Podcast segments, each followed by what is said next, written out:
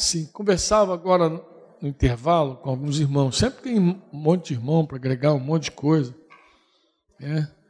Mas uma das conversas que me chamou atenção com uma pessoa, com uma irmã, acho que é um tema que acaba afetando todos nós. Qual é?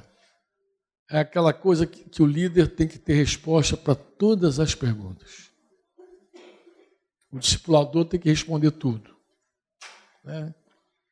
Conversando com essa irmã, ela disse que acho que ela, ela disse que se vê caindo em algumas armadilhas com a palavra, porque ela, quando alguém pergunta alguma coisa, ela fica com aquele temor de assim, mas se você não sabe, como é que tu vai me discipular se tu não sabe a resposta, né?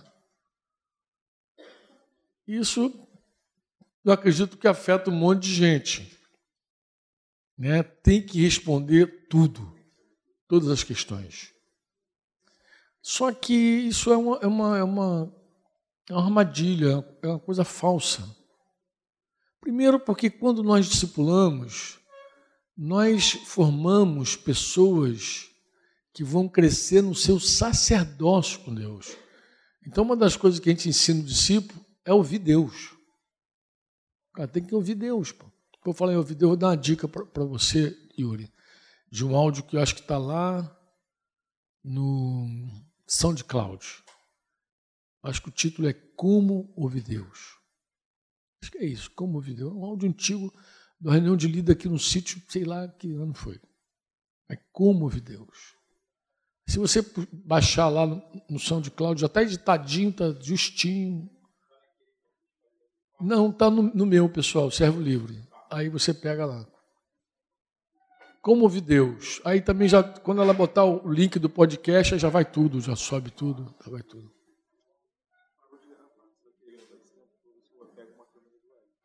Parou tudo?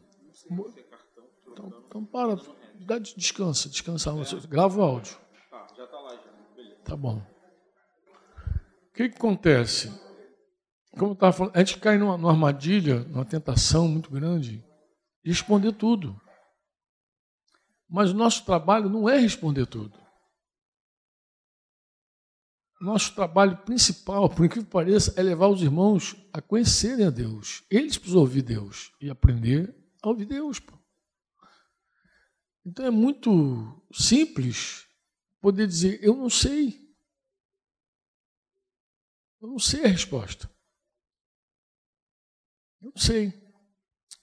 Porque quando a gente quer responder tudo, a gente cai na tentação também de criar, tira, tentar tirar do texto coisas que não estão lá. Outra coisa que a gente pode fazer, se for uma coisa importante, é perguntar aos universitários. Deixa eu, deixa eu pedir ajuda, deixa eu ouvir alguém sobre esse assunto.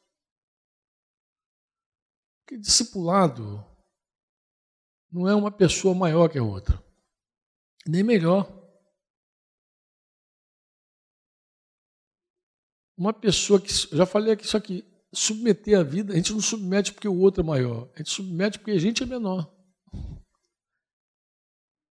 Uma vez eu conversava com um pastor que tinha abandonado a obra, rachou, pronto, a uma.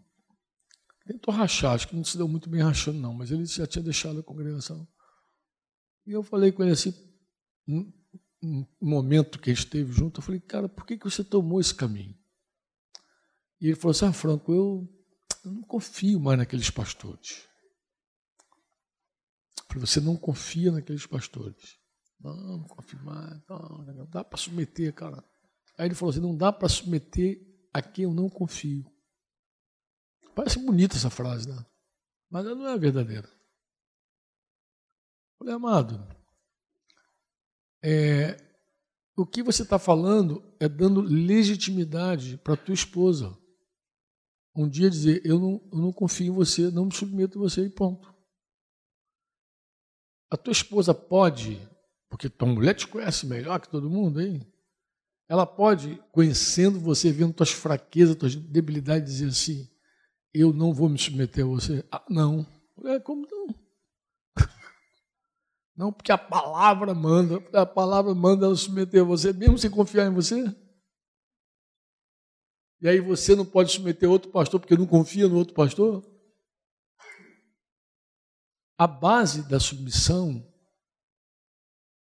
Não é confiança. Na verdade, a base da submissão, a submissão está condicionada a nada. Diz que a gente tem que estar submisso a toda autoridade. Boa, má, Saul, Davi, não importa quem seja. Se é uma, uma pessoa vestida de autoridade, gente submete. Mas franco, aquilo vai me produzir mal. Amado, pode produzir muito mal. Mas não é esse o tema em questão. Porque Deus pode usar qualquer autoridade para nos aperfeiçoar, para nos deixar mais parecidos com Jesus. E eu falei com ele: você, teu marido, você como marido, provavelmente tua esposa pode em algum momento não confiar em você. Ela pode desconfiar de você por alguma razão. Não confiar nas tuas decisões, na tua presidência, na tua liderança, como a maioria das mulheres que eu conheço tem desconfiança mesmo. Entendeu? E, e, e, tem mulher também que não submete achando que isso é a desculpa da vida delas. Mas não é verdade.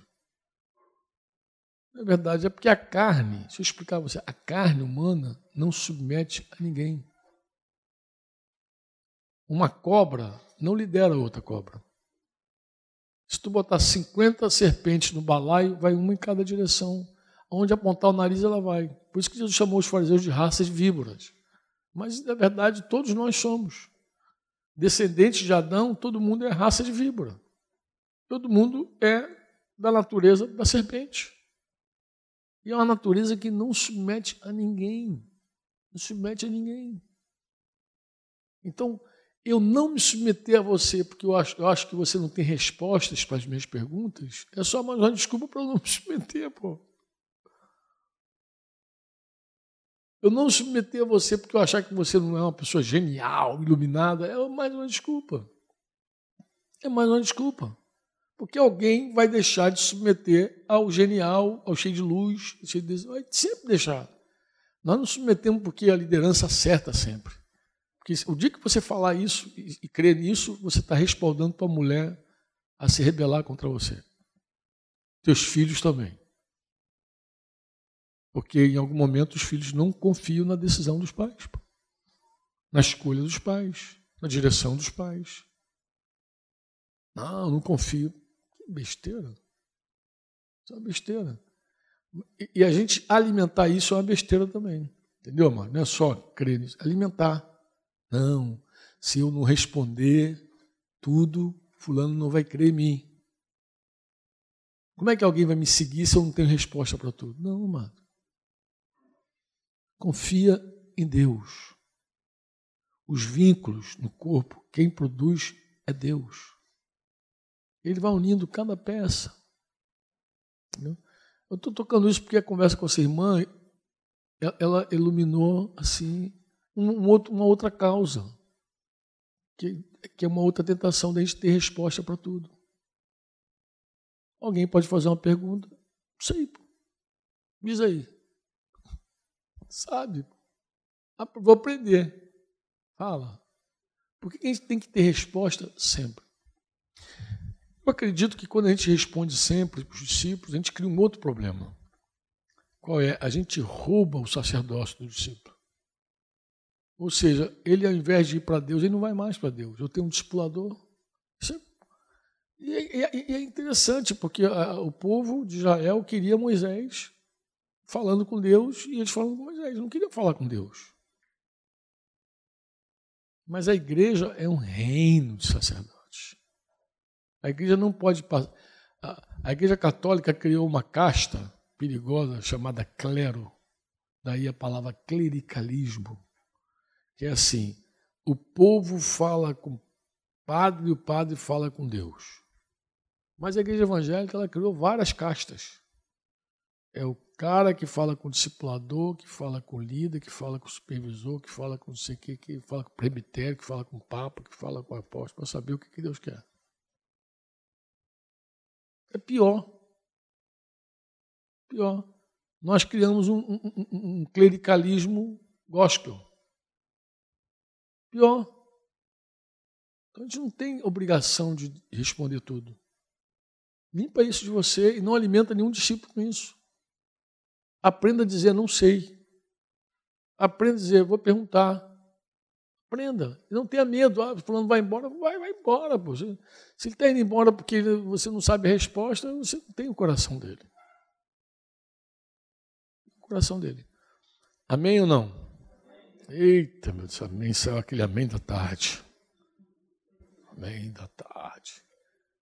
É, eu, como eu falei, eu pensei até em fazer uma análise aqui do, das respostas de vocês eu, eu tenho uma notícia muito ruim, inclusive, deixa eu abrir parece. Eu vou dar uma notícia muito triste para vocês. Claudinho foi embora.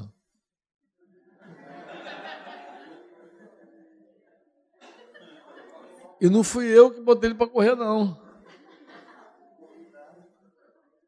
Fui eu, não. Eu falei, Claudinho, sai antes que esvazie o pneu do teu carro aí, o pessoal vai, vai querer te, te prender. Vai embora. Fui para atender uma, uma necessidade lá da esposa, mas sem, sem brincadeira, falando sério agora, é assim. Eu penso que, claro, se fosse. Isso passa pelo tempo também, se vocês tiverem paciência, né? É, eu até claro, falei, Claudio, se eu tivesse uma relação pessoal no grupo pequeno, eu faria questão de mostrar todos os equívocos. Todos. Todos os equívocos. Eu acho que alguns irmãos já estão até já é porque de vez em quando um vem, aquele versículo que eu falei não tem nada a ver, né? Não, nada a ver. Já estou até os irmãos já sendo iluminados. Nada a ver, não, não tem nada a ver. Então já tem gente já, tem gente já crescendo, né? Qual foi a primeira pergunta que eu fiz na segunda-feira? Qual foi a primeira tarefa de vocês? Segunda-feira. Eu falei com vocês assim, eu passei a manhã toda aqui falando para vocês. Na verdade, eu falei sobre crescer e multiplicar e fiz um apêndice sobre um tema que eu bati o ano passado. Como frutificar, por quê frutificar, de quem é a culpa, lembra? E eu apresentei para vocês, à luz das Escrituras, algumas causas que impedem a pessoa de crescer. E, e quando eu falei de frutificar, eu falei das dimensões do, da frutificação. Eu não falei só de ganhar discípulo. Eu falei de crescer por conta da vida de Jesus que está em mim, crescer no meu caráter, desenvolver a minha vida. Isso é fruto. O fruto do Espírito Santo em mim, ou seja, tudo que Jesus conquistou na cruz por mim tem que ser visto em mim. Porque glória tem que ser vista. Não é ouvida. Glória, não, glória você vê. Viu a glória. Então, como é que a gente vê a glória de Deus na vida de um discípulo? É pela transformação que o Espírito Santo promove nele. E quanto mais ele cresce, mais transformado ele é. Quanto mais transformado ele é, mais parecido com Jesus ele é. Quanto mais parecido com Jesus ele é, mais santo e maduro ele é. Assim é. Entendeu? Então, esse fruto é pessoal. Só que eu falei com vocês que o fruto pessoal, ou seja, ser transformado em imagem de Jesus, fazer visível tudo o que ele conquistou na cruz por mim, ele não, não é suficiente só ser visto em mim, tem que ser visto também através de mim. Então tem que sair de mim, a vida, o amor tem que fluir. Amor, ele não pode ser retido, contido. João perguntou lá em 1 João 3,17 diz: se alguém vê o irmão padecer necessidade, fecha o coração. Como que o amor de Deus permanece nele? Não permanece em alguém com o coração fechado, o amor sufocado. Então, o normal da vida cristã é que você ame a Deus e ame também a igreja, teus irmãos. E ame o incrédulo que está perdido. Esse é o normal, é amor para cima, amor para dentro, amor para fora. Esse é o normal. Isso eu expliquei para vocês, lembram? E falei com vocês, depois de explicar essas dimensões do fruto, e é muito importante entender as dimensões do fruto, por quê? Cadê, cadê Andrews? Foi arrebatado? Então, esse cara mais, mais falante, a gente dá logo falta, né? Será que ele está perdido, capotado em algum lugar, saiu para fazer alongamento seis da manhã, não aguenta voltar? É. Ah, ele saiu do local. Tá bom. Então, assim, o André estava falando comigo é, de, uma, de uma discípula, de alguém que tinha algumas inquietações com ele sobre esse assunto de fruto, que achar que fruto era só gerar gente. E ele ouvindo aquilo, disse, não, porque bom, é, é, é muito importante saber que o fruto tem as dimensões do fruto. E, e, eu não falei uma coisa que eu poderia ter tocado com vocês, que muitas vezes você está dando fruto e Deus limpa você para produzir mais fruto. Então, o fato de você não ver alguma coisa na tua vida nem é ruim. Muitas vezes Deus está te pelando mesmo. Ele está descendo-lhe a faca. Eu falei ontem de, de, dois, três catalisadores, coisa que atrai a nossa, o crescimento da nossa fé. Eu falei sobre, sobre comunhão com Deus, vida devocional, vida de igreja, envolvimento com a obra. Mas eu podia agregar duas coisas: a gente, o modelo inspirador e podia agregar as provas. Porque Deus também, para nos fazer crescer, nos prova, mete no fogo. Deus limpa, Deus trabalha na nossa vida. Mas Deus não para de trabalhar para nos ver crescer. Então nem é um ato desesperador, você, não, tem que ver fruto. Para com isso, gente. Deixa fluir. Você não passa por aí, pelo sítio aí, e ouve uma mangueira aqui fazendo assim. Ah, ah, ah, o que, que é isso? Ah, vai dar fruto. Faz esse barulho todo para. Você está ligado à videira. Quem está ligado à videira tem a vida de Jesus, tem a vida de Jesus, o fruto vem. Tem, esse fruto vai brotar. Mas eu falei de alguns impeditivos. De coisa que você, pô, está dois anos, cara, eu não vejo mudança nesse cara. Que, é? E, e me aproximo como um pastor e vou checar ele com a palavra. Será que esse cara tem alguma coisa oculta? Aí eu falei, nem vou falar sobre isso, lembra? Nem vou tocar na vida oculta, escura. O cara, de repente, aprendeu a doutrina, está praticando. Mas aí eu resolvi abrir o que com vocês? Eu abri com vocês a parábola do semeador. E apresentei, então, os corações e as coisas que impedem a pessoa de dar fruto. E enfoquei os espinhos. Porque ali é claro, diz que caiu no meio dos espinhos, deu um frutinho mirrado. Mirrado em castelhano é martito. Mirradinho. E esse fruto mirrado foi sufocado pelos espinhos. Jesus deu nome para os espinhos. Deleite da vida, os cuidados desse mundo, o desejo de ficar rico. E a gente olha e vê que isso é preciso na vida da igreja. Muita gente quer ficar rico e não dá fruto. Muita gente que, que, que eu vou comer então foi essa lição de segunda-feira, quem lembra? E aí eu dei uma tarefinha fácil para vocês, facílima. Qual foi a tarefinha fácil que eu dei? Me mostra outros impeditivos, outras coisas que impedem a pessoa de frutificar. O que, que impede uma pessoa? O que, que atrapalha a pessoa de crescer? E guardei aqui João 12 comigo. Guardei porque quando voltei à tarde, aí eu falei de uma outra que para mim é fundamental.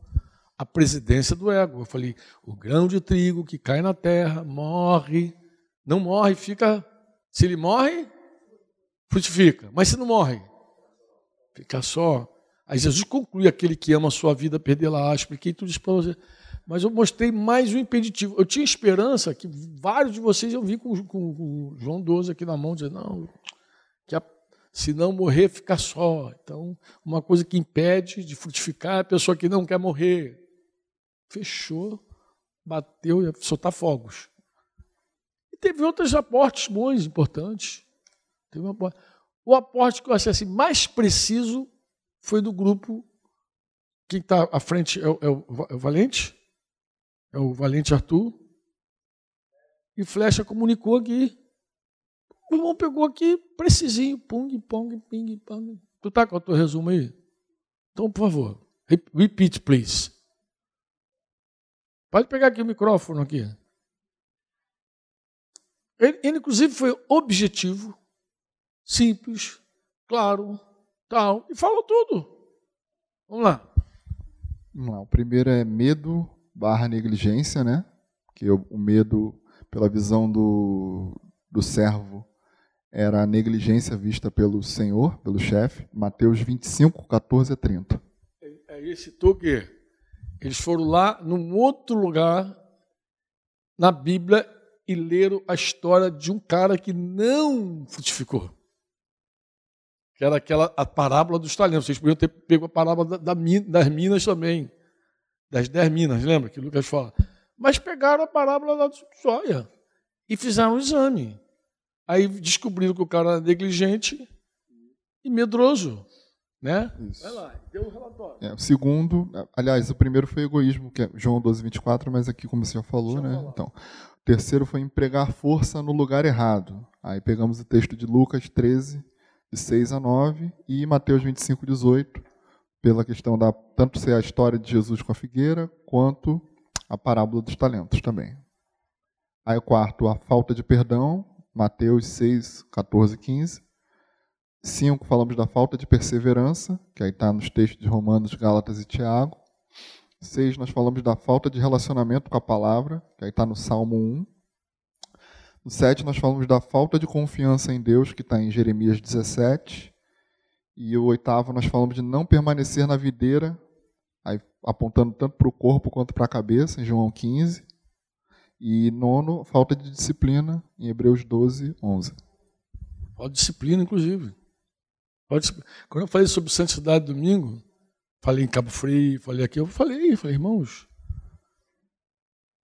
a disciplina produz santidade.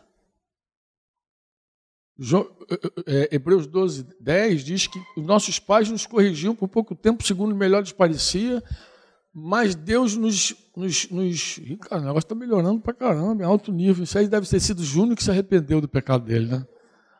Aí, é arrependimento de obra morta, não disso aí. Muito bem. Obrigado, irmãos. E aí o que acontece? Hebreus diz que Deus nos, nos, disciplina para aproveitamento, para sermos o quê? Participantes da sua santidade. Depois ele vai discorrer sobre fruto de justiça, a prática da disciplina. Espetacular, grande aporte que esses irmãos fizeram. Mas se eles falassem um único assunto, também estava bom. Vou colocar um único impeditivo aqui: ó, ó, medo mais negligência. Inclusive, negligência foi como o, o, o, o Senhor falou com aquele servo: servo mal e. Se vocês podiam, vocês podiam também explorar aquele mal, porque aquele mal não é de maldade, de maligno. Mal ali, isso aqui é, é o cara sufocado pelo mundo. Ia confirmar o que Jesus falou lá na, na videira, lá na, na parábola do semeador. Mal é o cara que se deixa sufocar pelo afã do mundo. Ele se deixa sufocar pelo afã do mundo. Mal e negligente. Uma coisa, é uma notinha para você assim, ó. Deus nos dá dons. Você, você crê nisso, não crê ou não? Mas tu acredita que existe uma contrapartida que nós devemos ter uma contrapartida com relação aos dons? Sim ou não? Tá bom. Qual é a contrapartida então para quem tem o dom de ganhar dinheiro, de, juntar riqueza, de quem tem esse dom aí que Deus chamou para repartir as coisas que tem. O que, que esse cara tem que agregar? O que, que Deus não dá a ele? Que ele tem que. é a contrapartida dele. É um bom tarefa para o grupo, né? Oh, coisa boa. Vou pegar aqui, presidência. Essa é mais fácil. Quem preside, preside com o quê? Não. Hum, hum, hum. Quem preside, a tua contrapartida é diligência. Então Deus dá o dom da presidência, mas pode ser um presidente preguiçoso. Deus te deu o dom de liderar pessoas, de presidir coisas. Porque negligente e preguiçoso é a mesma figura. Não é outro, tá? É a mesma. Tem um livro que eu escrevi para empreendedores, chamado Parece, mas não é. Eu dedico um capítulo desse livro para falar da preguiça. E não falo porque eu sou um cara que eu não me acho preguiçoso, não. Eu acho que um dos pecados que eu luto é com a preguiça. Então eu identifico preguiça em mim mas sei que Deus me quer diligente. Eu identifico. Porque preguiça.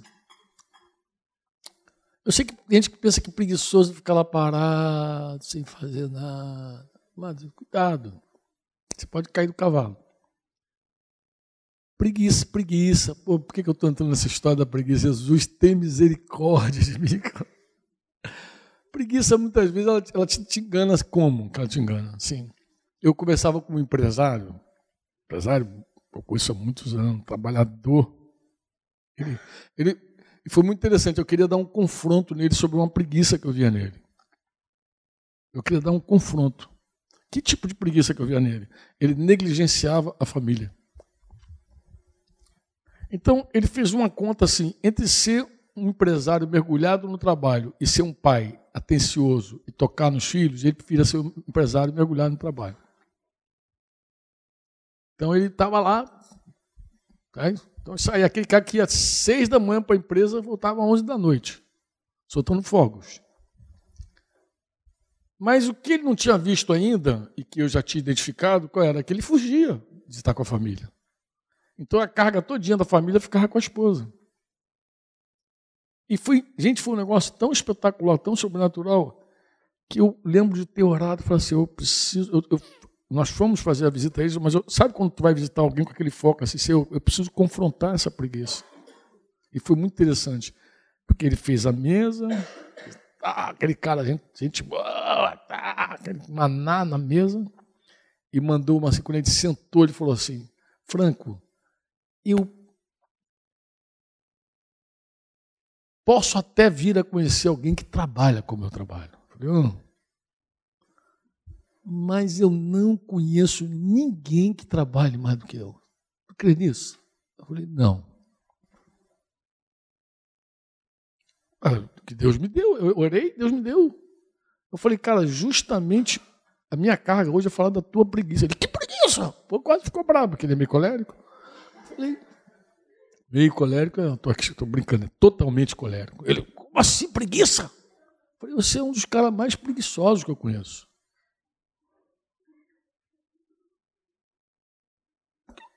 E tem mais, o cara, o cara, o cara empresário que está na empresinha dele lá, no computador dele lá, e que gosta de fazer aquilo ali, que gosta, ele gosta de fazer, ele fica ali a vida inteira. Fica até jogando mata-mata, brincando no computador. Fica lá. Para ele é mole. Difícil é chegar em casa, pegar aquele estilo de rebeldão lá, quebrando tudo. Ai, caralho. Imagina a mulher ali desgastada com aquele pipinaço. E ele lá, chegando de, não, eu trabalho para dar para vocês boa vida. Aquele discurso muito sem vergonha, dando e deixando a mulher estourada de trabalhar, desrespeitada, sem autoridade. Uma bagunça, uma preguiça. Falei, você é um preguiçoso. Isso é uma preguiça que você tem. É por isso que eu digo que eu me vejo preguiçoso em várias coisas. Porque aí tu fala assim, pô, o Frank é um cara que trabalha. Tu se engana, nego velho. Eu, eu me esforço para fazer o que eu não gosto. Porque fazer o que gosta, ah, mole. Entendeu? Eu me empenho para fazer aquelas coisas que eu não gosto de fazer, que eu sei que é morte. Entendeu? que é ruim, que tu vai se arrastando. Isso é uma preguiça. Vem para acordar.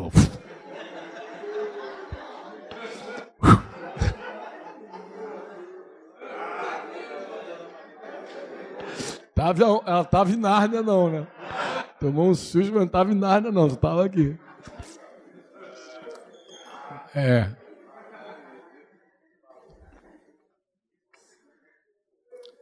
Teve um, um, outro grupo, olha só, esse grupo, vou pegar esse grupo do Flecha. Aí. Esses irmãos bateram e foi rápido, flecha foi rápido, foi uma flecha. Bateu respondeu a questão. Atendeu. E com Bíblia. Acabou. Isso, isso, isso aí é que era o dever de casa. Agora, vocês que estão aí nos grupos pequenos, vai pensando. Quantos vocês acham que chegaram aqui e não falaram, agora pensando bem, olhando para o que o irmão respondeu, que de verdade não ou não entenderam a questão, a pergunta? E eu lembro que quando eu formulei a pergunta, eu formulei a pergunta como é que você identifica alguém? Não, não, essa não. Isso foi no segundo dia. Esses impeditivos aí, eu, eu acho que eu botei de, de forma bem clara para vocês. Falei uma vez, repeti, falei de novo. Mas qual foi a, o socorro que Cláudio deu para a maioria dos grupos ontem. O socorro do Cláudio falou assim, gente, olha, olha a vida normal, olha a tua volta. Olha as coisas. Olha, aprende na simplicidade. Aprende com a simplicidade. Eu também falei com, a, com essa irmã, falei, querida, Jesus, nós temos uma dívida de simplicidade com ele, disse Paulo aos Coríntios. Eu temo que assim como a serpente enganou a Eva, também venha corromper vocês. E apartem vocês da simplicidade e da pureza devida a Cristo. Paulo tinha uma percepção tão grande disso que ele falou que aqueles irmãos iam pregar outro evangelho. Que ia começar um outro evangelho no meio deles. De tão, de tão que eles deixam. Quando você deixa a simplicidade, querido, você se envolve em teologias mil, do terceiro céu, visões. Cara, olha, quando você lê a história da igreja, tu vê a Bíblia pura e simples, é primeiro século, quando tu, entra, quando tu começa a pegar aqueles textos daqueles caras que já estavam longe da igreja, meu Deus, gente, é tanta baboseira, mas tanta viagem, tanta gente de Spielberg, aquelas viagens astrais, assim, o negócio. Tu vê que esse desvio é um desvio também por uma vaidade pessoal. De querer o quê? De querer apresentar algo inusitado, novo. Eu tenho algo novo para você. Mas a gente não tem nada novo. A gente pode aprofundar uma verdade, a gente pode trazer uma abordagem diferente para o mesmo assunto, mas novo não tem nada. Paulo falou: se alguém trouxer algo novo, ainda que seja um anjo, expulsa, que é demônio disfarçado. Porque até Satanás pode se fazer no anjo de luz. Eu já falei com vocês que as maiores seitas aí tem anjo na história. Eu adverti vocês sobre isso. Então não, tem, não existe nada novo. O que pode ser novo é o seguinte: às vezes o irmão tem uma abordagem tão clara, tão simples, tão genial, tão que aquilo alcançou, deu uma compreensão melhor de uma verdade que a gente já sabia. Mas mudar a verdade não tem como. Contra a verdade não há como. O texto está ali, o mandamento está ali. Eu posso compreender melhor o mandamento. Quando o, o Fernando falou, eu compreendi melhor, tá bom. Mas você compreendeu um mandamento que você já, já tinha, estava escrito, inclusive, está na tua Bíblia. Você compreendeu melhor. Agora, trazer algo inusitado, não mover de Deus agora é o seguinte: aí apresenta algo. A igreja no culto vai entrar com a arca, a trombeta vai tocar, os anjos vão descer a mais, é uma viagem total. Vai emocionar todo mundo. Mas onde é que está na Bíblia isso? Onde é que estão essas, essas criações? Eu vou dizer por que, que isso acontece. Não, tem vários motivos, mas vou dar o motivo principal para você. Qual é? Eu tenho que ter, ter uma multidão. Está aqui um monte de gente consumidora que vem para cá para ficar totalmente divertida. o culto hoje foi maravilhoso. Eu tenho que emocionar vocês. Então eu preciso ter algo inusitado, novo, que mexa contigo, que te envolva, que te mobilize. Pá, embora. Eu preciso disso. Por quê? Porque eu não posso repetir, falar a mesma coisa, dizer o que era, o que é. Eu não posso, porque você vai cansar de me ouvir. E você precisa de algo diferente, de uma diversão, de algo inusitado, sei lá. Aí você precisa. Então, toda semana eu fico bolando algo novo. Quando eu não bolo algo novo, eu convido alguém, contrato alguém que é quase um contrato, é um contrato mesmo, que tu traz a banda tal, paga tanto, traz o pastor tal, paga tanto, vai pagando, e aí vai mobilizando, e o pessoal fica bom, catedrático em show, em evento, e vai produzindo, a multidão vai lá, consome, a multidão vai lá, consome, e o cara mete a oferta, blá, blá, blá. é assim que funciona esse circo. É um circo. Isso tem que acabar, gente. Isso não, é, isso não produz crescimento em ninguém. Produz distração. E distração a gente já tem muita. A gente não precisa de mais distração. Entendeu?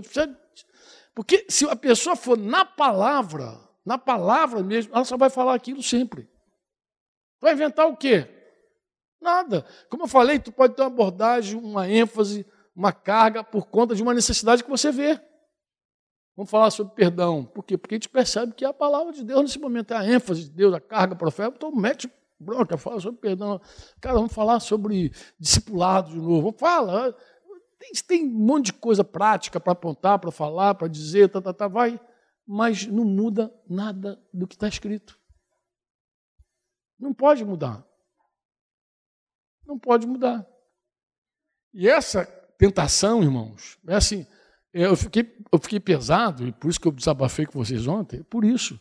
Porque assim, eu fiz uma pergunta para vocês. Eu fiz um pedido, nem foi pergunta, eu falei, me apresente outros impeditivos para alguém frutificar. Esse, eu estou citando, eu, eu, expus esses, esses irmãos, porque para mim foram os que foram mais precisos. Eles enxergaram, entenderam a pergunta, sentaram lá e viram como é que é impeditivo. Mas Deus guiou eles lá, sei como é que foi, foi. Entendeu? Foi. Impeditivo. Os outros, os outros grupos, tinha grupo que era assim: quatro bolas chutadas, três para fora, uma para dentro. Oito bolas que chutou, cinco para fora, três para dentro.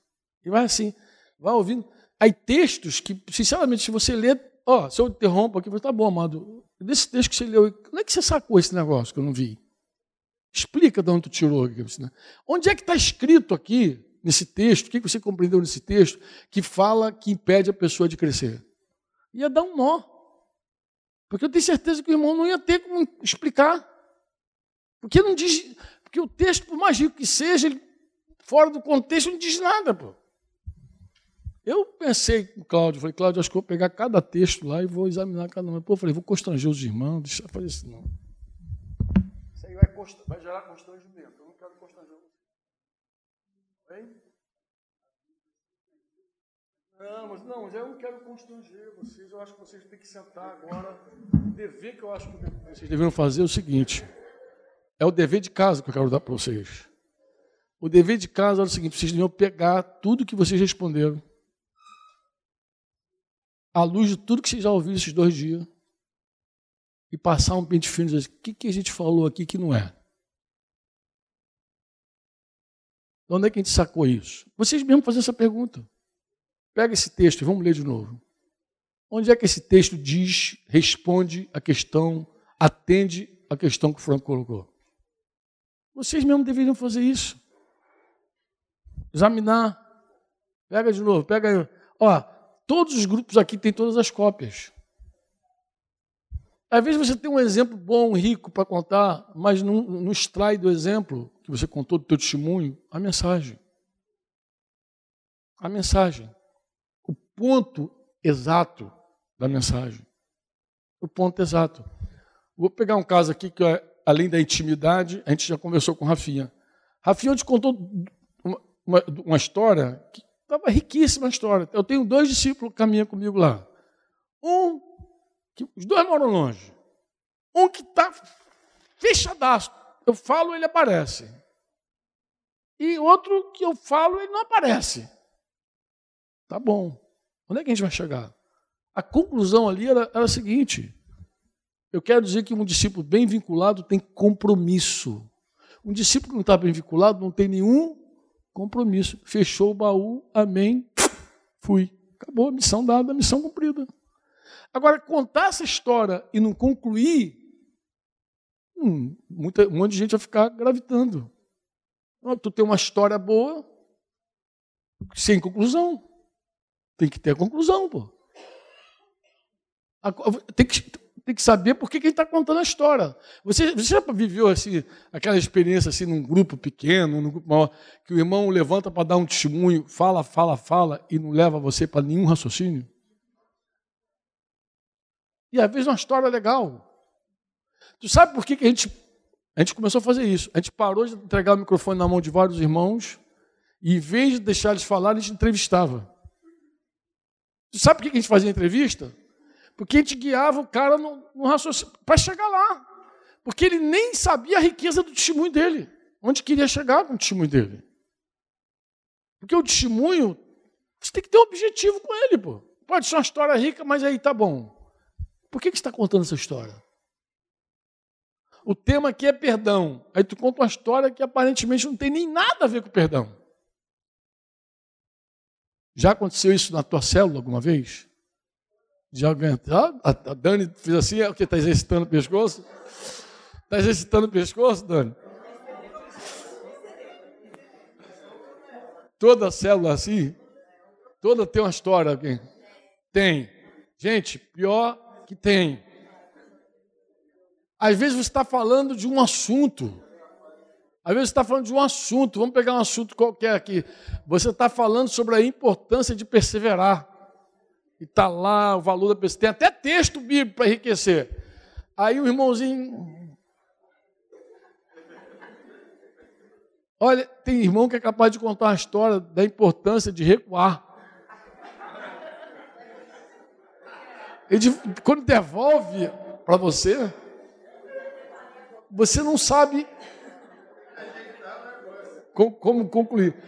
Dani, eu, eu, não me, eu, eu, não me lembro da história, mas tu lembra de uma história que o Sandro Lourenço está ministrando um assunto e um cara levanta. É da onda? Como é que é da onda? Conta para mim. Não, conta, conta, conta. Conta. Vem cá e conta. Conta você, porque eu não estava lá, eu não vi. O Sandro é que me conta essa história. Sandro que me conta a história. Foi bravo, porque o Sandro estava falando sobre a importância de a gente estar ligado, porque parece que as ações do inimigo acontecem em ondas. E é por isso que a gente acaba enxergando coisas como a onda dos vampiros, aí vem, né? A onda do agora é lobisomem, aí vem as histórias de lobisomem e tal. E a importância de guardar as crianças, adolescentes, os novos. Por quê? Porque os novos são mais facilmente levados pela onda. Aí isso era uma assembleia, um irmãozinho amado levanta a mão. Aí, cara, ousadia, né? Assembleia.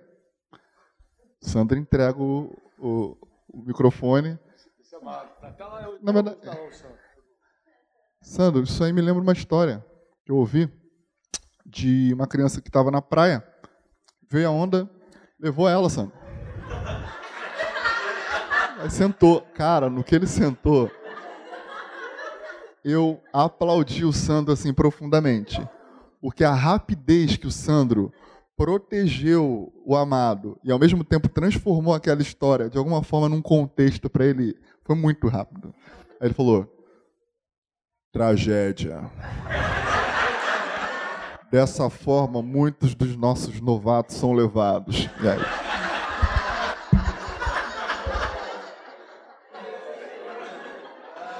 Oi, tá vendo? Melhor ele contando do que eu. Eu estava lá, ele viu, né, cara? É testemunha ocular da história. Eu, eu só ouço as histórias. Vamos fazer franco. Que saia justa que eu fiquei. Porque eu estava falando sobre esse assunto. Um irmão, uma irmã entrou, pediu, levantou a mão e falou de outro assunto. Parece que o cara estava em Narnia, em outro canto, e o cara está falando uma coisa aqui que não tem nada a ver. Não, me lembrei agora. O fato de você se lembrar não significa que Deus falou contigo. Você lembrou, pô. É de memória. pô, tu entra ali, em vez de cooperar, tu atrapalha. Graças a Deus que Deus deu essa saída para o Sandro, né? Mas eu já vi um caso, que não é, que não é mentira, é verdade. É o irmão falando também numa reunião, este foi a reunião geral, acho que ele estava falando sobre Páscoa. E, e ele fez uma pergunta sobre o coelhinho. Tu estava também nessa, Flecha? Então, Flecha, conta. Ô, Flecha, Flecha está em todas. E aí o santo lá falou lá no meio, lá assim, do coelhinho da Playboy. O irmão perguntou assim: o que, que o coelho te lembra? Que, que o, o irmão perguntando? Ó, o irmão está pregando, olha só a história. O irmão está pregando sobre a Páscoa. Ele está falando sobre a Páscoa. E ele quer bater no, nas figuras. Ele quer arrepiar as, as figuras todinha. Então ele quer dizer, vocês, que, que, que coelho? Que, que coelho tem a ver com Páscoa? O que, que o coelho te lembra, irmãozinho? Playboy, revista Playboy.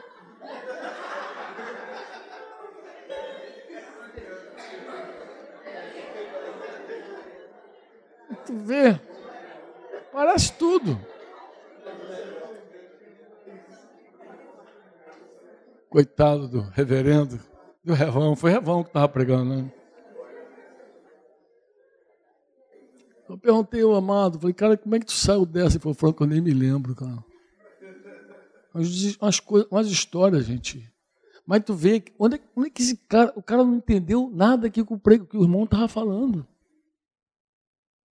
O cara quer agregar, agrega, pô.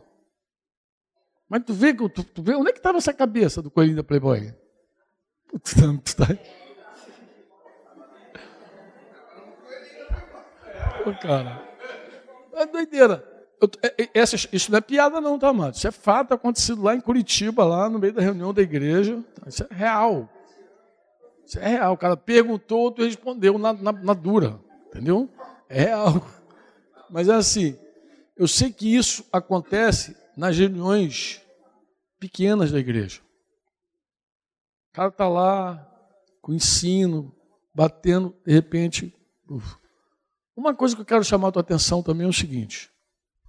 Eu acho que além da síndrome do inusitado, que a gente tem que apresentar algo novo, ah, tem essa, querer ser original, eu acho que isso também passa por um outro problema, qual é? A nossa infidelidade na transmissão. A maioria de nós tem vergonha, medo de quê? De repetir outra pessoa. Ah, fulano já falou isso. Qual o problema de falar de novo? Mas fulano já falou. Mas a Bíblia não diz que é pela boca de duas ou três testemunhas que tudo se estabelece. Eu, ó, vou colocar um caso que você também já viveu. Qual é? Você está lá no grupo lá, o irmão pegou a palavra, falou de um assunto que você está dentro do teu coração, aquele assunto está vivo dentro do teu coração, e você pensa assim, puxa, tirou o que eu ia falar. Eu ia falar isso, o cara falou antes de mim. Gente, é outro engano. Porque a Bíblia diz que é pela boca de duas ou três testemunhas que tudo se estabelece. Assim que a Bíblia diz. Então, quando alguém diz e fala o que você ia dizer, não desista. Não fica com medo de chover no molhado, não dá uma chover no molhado, você é redundante, para de autoimagem. Seja bíblico. Diz, irmão, eu quero testificar essa palavra que esse irmão está falando. Porque é pela boca de duas testemunhas. Hoje Deus me falou assim. Porque a tua abordagem é diferente da abordagem do outro irmão. A história nunca é igual.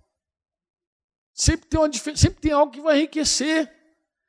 Esse, essa coisa que impede a gente de falar é orgulho. Orgulho o nome desse negócio. Quer dizer, além de nós não queremos imitar, além de queremos ser originais, inventar, ser inusitado, nós também, quando temos uma palavra de Deus que outro fala na frente, a gente se sente roubado. Roubado. Poxa, levou meu tema. A minha, o que eu ia dizer, ele falou. Puxa, agora acabou. Como se Deus não tivesse nisso. Deus está nisso. É porque quem está falando realmente é o Espírito Santo, não é a pessoa. Então, todos esses fantasmas a gente tem que tirar da nossa vida. Vocês entendem o que eu estou falando não? Que pode também ter impactado nessa, nessas respostas equivocadas dos grupos pequenos, segunda-feira. Isso pode impactar. Não querer repetir, não querer ser igual a outro grupo. Tem um irmãozinho aqui que ele foi batizado com o Espírito Santo, cara. Mas ele falava uma língua muito estranha, cara, mas muito estranha. Muito estranho. E aí, quando o vento ali deu uma. Quando Deus deu uma trégua para ele, assim, eu falei, cara, tu foi, mas que língua estranha. Mas eu pedi a Deus. Eu falei assim, eu quero uma língua que ninguém fale. Não, porque tem gente que pensa que se falar uma língua que o outro já falou, ele está imitando. Então que é uma língua, que é uma língua diferenciada. Deus atendeu por misericórdia de Simão, até porque ele precisava muito ser batizado naquele dia e naquela hora, porque o negócio estava feio para lado dele. Ele tinha acabado de confessar uns adultérios lá, o negócio estava pegando fogo. E a mulher dele também confessou, e o negócio ficou mais feio ainda. E aí Deus veio no socorro e batizou ele. Puf. Aí quando batizou, e era uma língua nunca vi na minha vida, nunca ouvi. Vi não, nunca ouvi. Um negócio muito estranho. Mas, depois ele falou assim, não, eu pedi a Deus. Lá novinho, falei, Deus é muito maravilhoso mesmo. Atendeu esse, esse amado. Deu a ele algo nos porque ele não, ele não ia crer se fosse uma língua similar, parecida. Muito, gente, isso tudo é, é, é bloqueio nosso, é um problema nosso, da nossa cabecinha, do nosso orgulho. Você me entende ou não? Então pode ser, pode ser, não estou dizendo que é não, que parte desse, dessa, dessa situação de segunda-feira aí passe por isso. Passe também por essas coisas todinhas, que eu acho que é uma reflexão que vocês precisam fazer. Eu, eu, eu, eu pensei de como eu falei, de pegar cada texto aqui e mostrar as incoerências, mas eu acho que a melhor coisa seria vocês fazerem isso. Vocês olharem de novo. Por quê? Porque a gente falou segunda, ontem, aí ontem, vamos lá para ontem, ah Jesus. Ontem ainda tinha ajuda do Claudinho lá, a manivela na galera foi. Ontem, a, o, o índice realmente subiu de acerto, as bolas bateram e entraram mais para o gol. Tinha mais coisa semelhante, mas eu vi também que foi muito da cooperação do, do, do, do, do, Cláudio. Ele foi lá, sentou, orientou. Mas tem pelo menos uns dois, três grupos assim, que foram precisos. Esse grupo de novo, o grupo do Rafael Maron, outro grupo. Não foi preciso o redondinho, acho que Bruno, pessoal, pessoal deu, deu, foi preciso. Mas os outros grupos que se atrapalharam, eles se atrapalharam no excesso. Você me entende ou não? Tentando explicar, tentando falar, tentando. Gente, coisa quanto mais objetiva, melhor. É mais simples. A dívida, volto a tocar, a gente tem uma dívida de simplicidade com Jesus. Quando os fariseus perguntaram assim para Jesus, Mestre, qual é o maior mandamento da lei? Alguém lê e pensa que estava se referindo aos mandamentos de Moisés. Não. Aquelas alturas, os judeus já tinham convertido. Isso eu li num livro de uns, de uns caras fazendo estudo sobre a igreja. Eu não sabia disso. Mas naquelas alturas, aqueles mandamentos eram 613 mandamentos. Oi?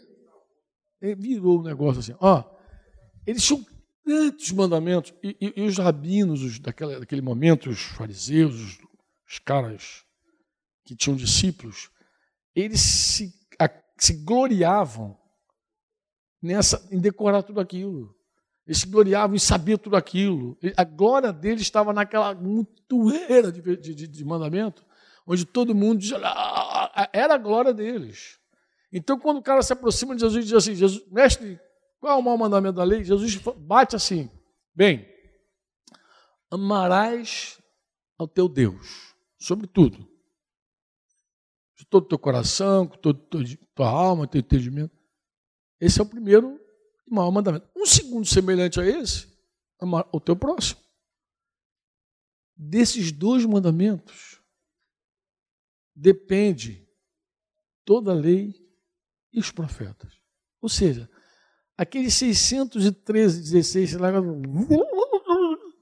Tu imagina a cara dos fariseus, o coração, pirar na batata. Meu Deus, ele resumiu tudo. Botou em dois. Ele simplificou. Aquele chamado de Jesus em Mateus, vinde a mim, todos vós, é um chamado de um professor para o aluno. Não sei se vocês sabem disso. Embora a gente coloque isso na, na evangelização do cara que está cansado, sobrecarregado. Não, o tema ali é cansado e sobrecarregado desses mestres.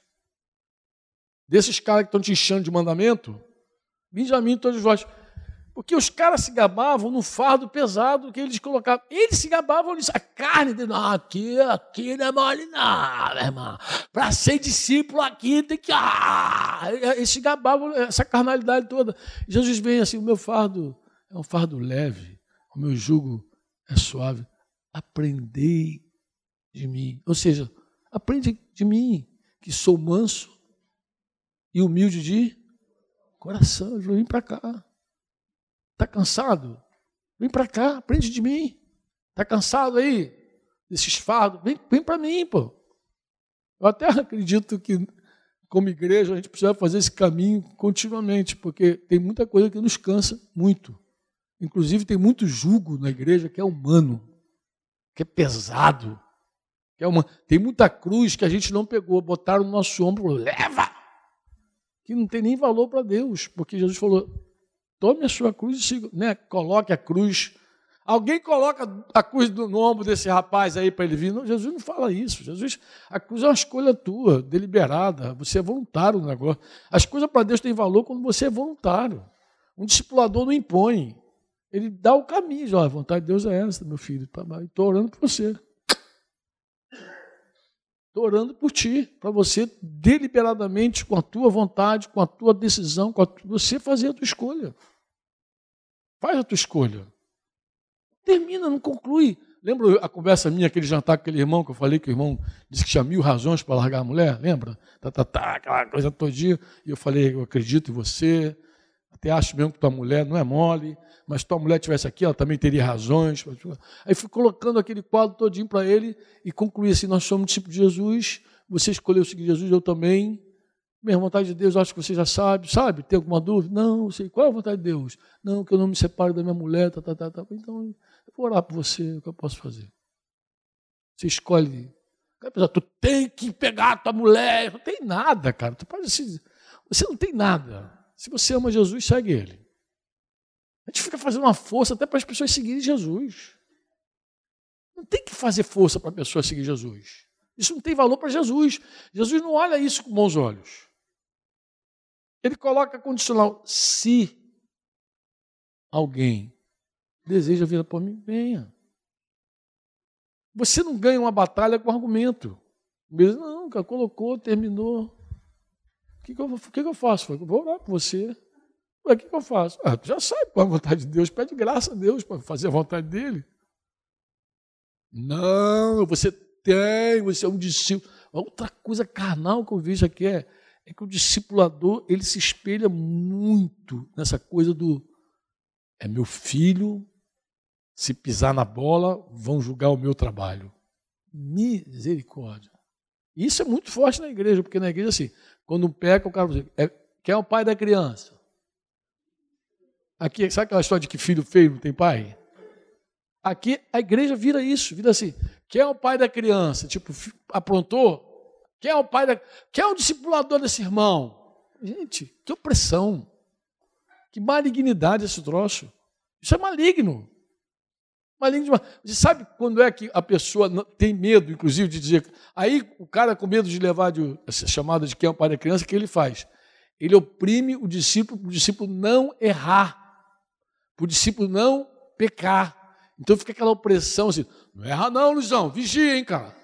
Até sentido, minha volta ao ver. Ó, se tu vacilar, tu tá ferrado. Não, isso é tão forte que aí se Luizão dá uma escorregadinha, sabe como é que o discipulador chega perto dele?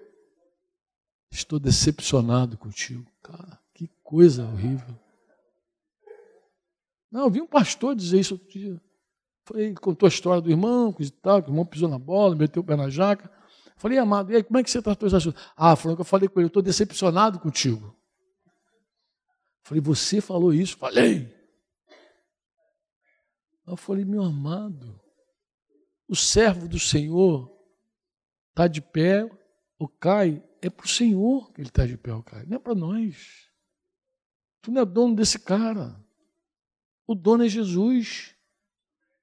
Que direito a gente tem de dizer estou decepcionado contigo? Estou indignado contigo. Que direito a gente tem? A gente não é dono de ninguém.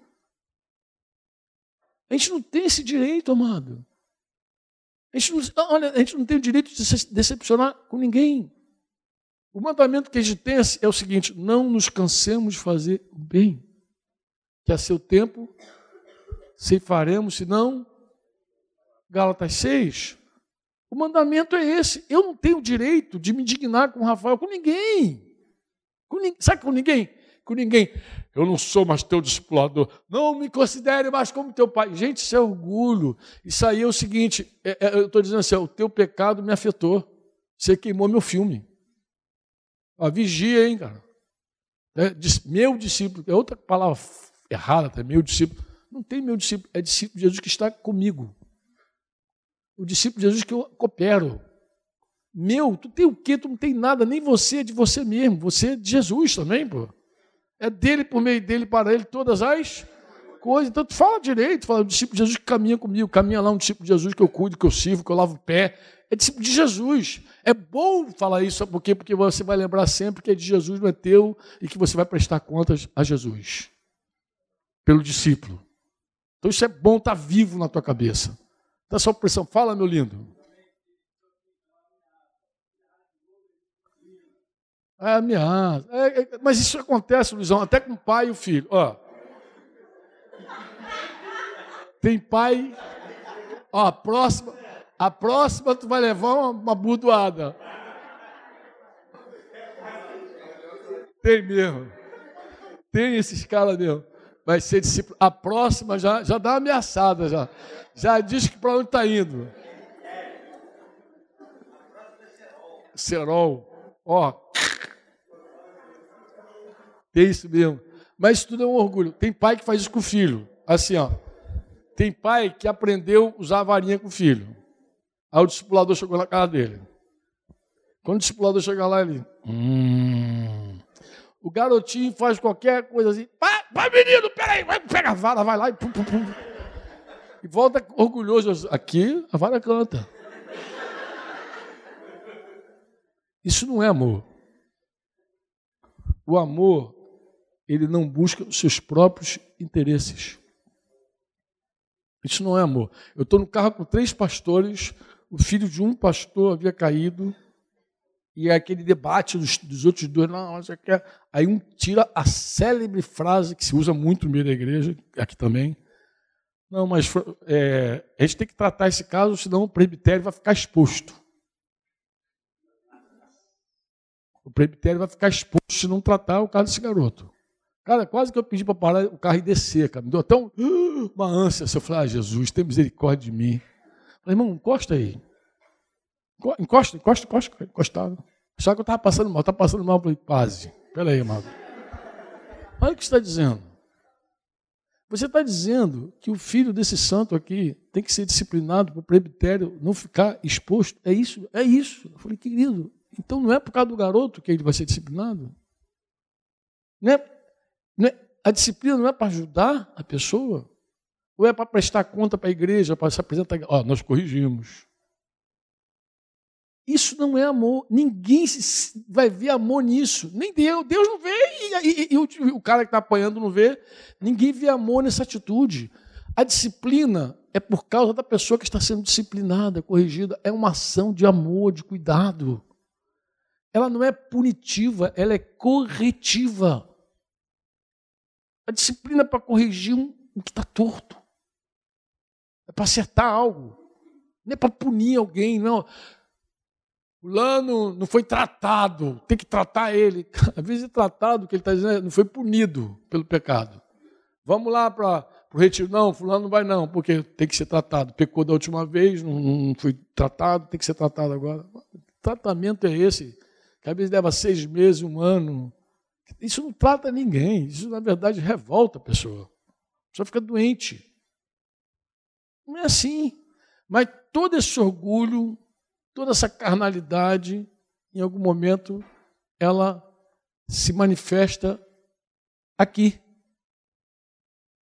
De forma sutil, quando a gente quer exibir alguma coisa, quando a gente quer mostrar alguma coisa, quando a gente está. A gente sempre está mais quebrantado.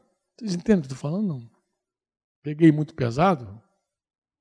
Não, mas eu quero ser, eu quero ser brando com vocês, mas eu quero ser verdadeiro também. Amém? Quero falar o que eu enxergo, o que eu vejo. Ah, as nossas ações muitas vezes manifestam com aparência de santidade, com aparência de piedade, aparência, mas que na raiz é egoísmo, cuidado consigo mesmo, falta de amor. Isso é a raiz. Deus pesa os espíritos, Deus pesa tudo isso. Deus pesa tudo isso. Olha, se você vai corrigir alguém e você não tem certeza que é amor, não corrija. Se você não tem certeza que é por causa da pessoa, não faça. Não faz. Bateu dúvida, cara, eu estou em dúvida. Eu não sei se estou indo lá por minha causa ou por causa dela. Então não vai. Porque às vezes a gente vai porque está ofendido. A gente vai porque está machucado, envergonhado, porque estão perguntando quem é o pai da criança. Tem que ter uma ação. Tem que ter uma ação. Uma ação de amor. A única ação que tem que ter é de amor. Se a gente não tem essa ação de amor, então não vai ter ação. Porque qualquer ação que não é amor não ajuda, derruba. Né, para prestar conta, para dizer que fez, para dar relatório, não, aí fui lá, Cecília mamona mesmo. Aqui tem, aqui tem uma expressão que ficou aqui meio talibã aqui, né, aqui no Rio. Como é que é? Descia a borracha. Irmão, falar até com alegria. Pai, desci a borracha. Tá aparecendo até polícia. É o BOP. É o BOP. Mano. Olha, irmãos, são. Deus, vê esse orgulho todo nosso. Orgulho que em algum momento, é como eu falei, é não querer repetir alguém. Orgulho. Não querer. Ah, sim, o, a, o ponto que eu queria chamar a atenção mais é o seguinte: essa infidelidade, essa incapacidade de reproduzir alguém que te ensinou. Então, alguém está discipulando você, te ensinou, mas você tem tanta vontade de ser inusitado que chega lá na, na, na célula, no grupo, no discipulado e fala outra coisa. Porque não quer ser repetitivo. O cara, não, mas você ouviu na, na, na reunião domingo, vou falar tudo de novo, o cara vai achar que eu sou um papagaio. Não é problema, amado. Pelo menos estou sendo fiel ao que eu ouvi. Quero reproduzir com fidelidade. Então, seja fiel, pô. Então, toda essa, essa, essa coisa, irmãos, é, é uma camuflagem. É um orgulho escondido, entendeu? Quando você me entende?